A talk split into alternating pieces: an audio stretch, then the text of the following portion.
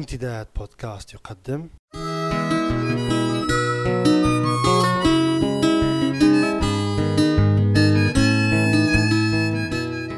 رسالة من لندن. مع جمعة بوكليب.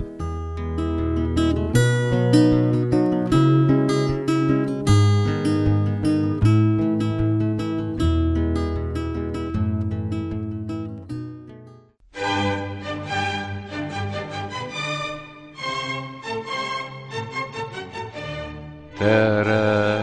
تارارارارا تيرارارارا تارارارارا تارارارن تارارارم.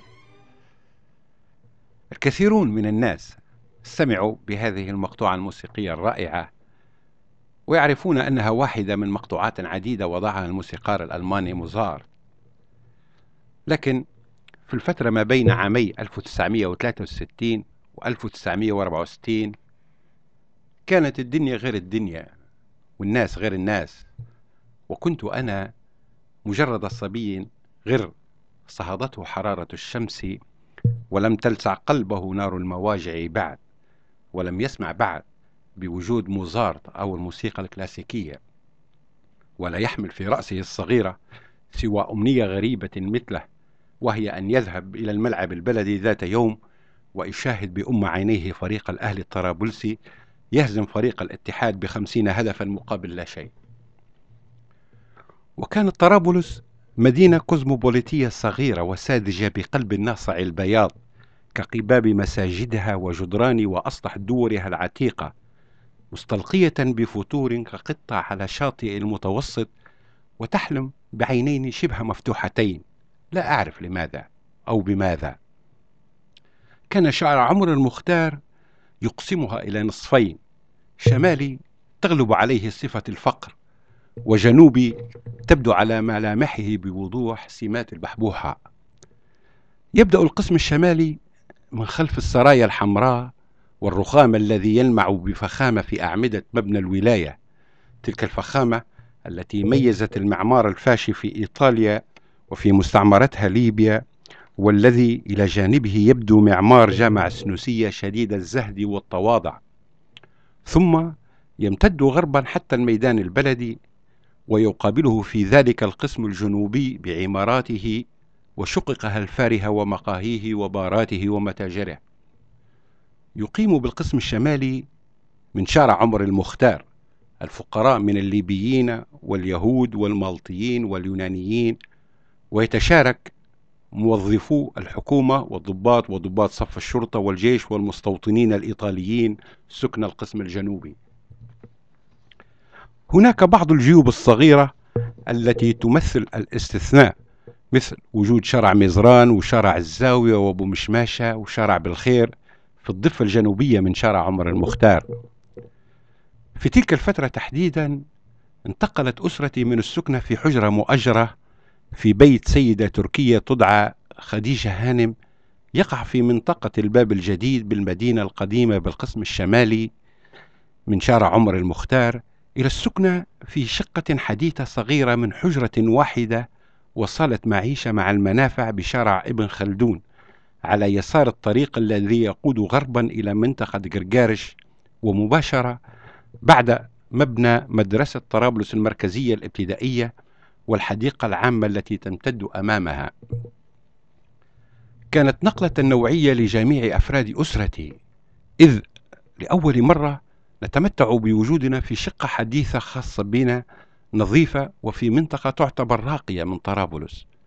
كانت الشقة تسمى وقت ذاك appartamento وكانت ضمن تجمع سكاني يضم حوالي أكثر من مئة شقة ومنزل أرضي تقريبا بناه الإيطاليون أثناء فترة الاحتلال لأبناء الطبقة العمالية من المستوطنين الإيطاليين. casa operaia وأعادت الحكومة الليبية بعد الاستقلال توزيع المساكن على موظفيها وتسمية الشوارع بأسماء عربية فسمي شارعنا بشارع ابن خلدون.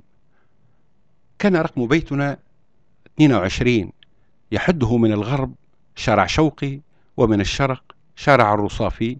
وجنوبا شارع أحمد النائب ويليه شارع الحريري. كنت بعد رجوعي من المدرسة وتناول طعام الغداء أظل في شقتنا حتى وصول والدي من العمل وتناوله لغدائه وحين يهجع إلى سريره لنوم القيلولة أتسلل أنا فرحا من البيت إلى الشارع للعب كرة القدم مع أقراني حيث نبدأ التسخين في شارع أحمد النائب لأنه الأنسب للعب لبعده عن حركة مرور السيارات مقارنة بشارعي ابن خلدون والحريري. في معظم الأيام كنت حين أصل الشارع أسمع صوت كمان أنور شاهين قادما من نافذة في حجرة في شقتهم مطلة على الشارع. كان صوت الكمان مسموعا بوضوح وجميلا لي ولكل من حولي من الصبيان. وكان أنور شاهين في تلك الفترة شابا يكبرني في العمر وطالبا في المرحلة الثانوية وسيما ونحيلا وقصيرا ببشرة بيضاء وشعر ناعم ويضع على عينيه نظارات ويملك دراجة هوائية نوع بيانكي استخدمها في تنقلاته بين المدرسة والعمل والبيت. كان في ذلك الوقت رغم صغر سنه يعمل عازفا بفرقة الإذاعة بطرابلس ويتدرب كثيرا على العزف في بيته. ومن ضمن المقطوعات التي كان يعزفها كانت قطعة موزارت الموسيقية التي بدأنا بها هذه الحلقة. المفارقة هي أن تلك القطعة الموسيقية بالذات كانت مألوفة لي من كثرة سماعها كمقدمة للبرنامج الإخباري اليومي المسمى أقوال الصحف والذي كنت أسمعه يوميا من خلال المذياع في الإذاعة الليبية في فترة الظهيرة. وقبل نشرة الأخبار التي كانت تذاع في الثانية والنصف ظهرا على ما أذكر.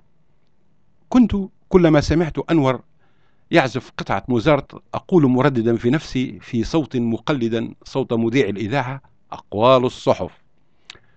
بعد سنوات تحصل أنور شاهين على الشهادة الثانوية وسافر في بعثة دراسية إلى إيطاليا لدراسة الموسيقى ثم فيما بعد صار من أكبر العازفين في فرقتها الأوركسترالية وآمل أن يكون على قيد الحياة الآن وبصحة جيدة. وانتقلت أنا مع أسرتي للسكنة بمنطقة الظهرة في بداية العام 1970 ولم أعرف بالعلاقة بين موزارت وأنور شاهين والمقدمة الموسيقية لبرنامج أقوال الصحف إلا في بداية التسعينيات من القرن الماضي في مدينة ريدينغ حينما شاهدت شريطا سينمائيا بعنوان أميدايوس يتعرض لسرد وقائع حياة وموت الفنان موزارت. عندها بشيء من حرقة وألم. أدركت عمق المسافة المعرفية الهائلة التي كانت تفصلني وأبناء جيلي عن موهبة فنية ليبية مذهلة تسمى أنور شاهين. كان يقيم لا أعرف كيف ولا بأية طريقة في شقة تتكون من حجرة نوم واحدة وصالة جلوس مع والديه وأربعة من الإخوة الذكور وأخت واحدة. في الأسابيع القليلة الماضية شاهدت نفس الشريط السينمائي وتذكرت مرة أخرى أنور شاهين وشارع أحمد النايب وأقوال الصحف والصبي الذي كنته وضاع مني في شوارع ومتاهات الزمن. تارا ترارارارا تريرارارا ترارارارا وحتى نلتقي مجددا. أتمنى لجميع المستمعين قضاء أوقات طيبة.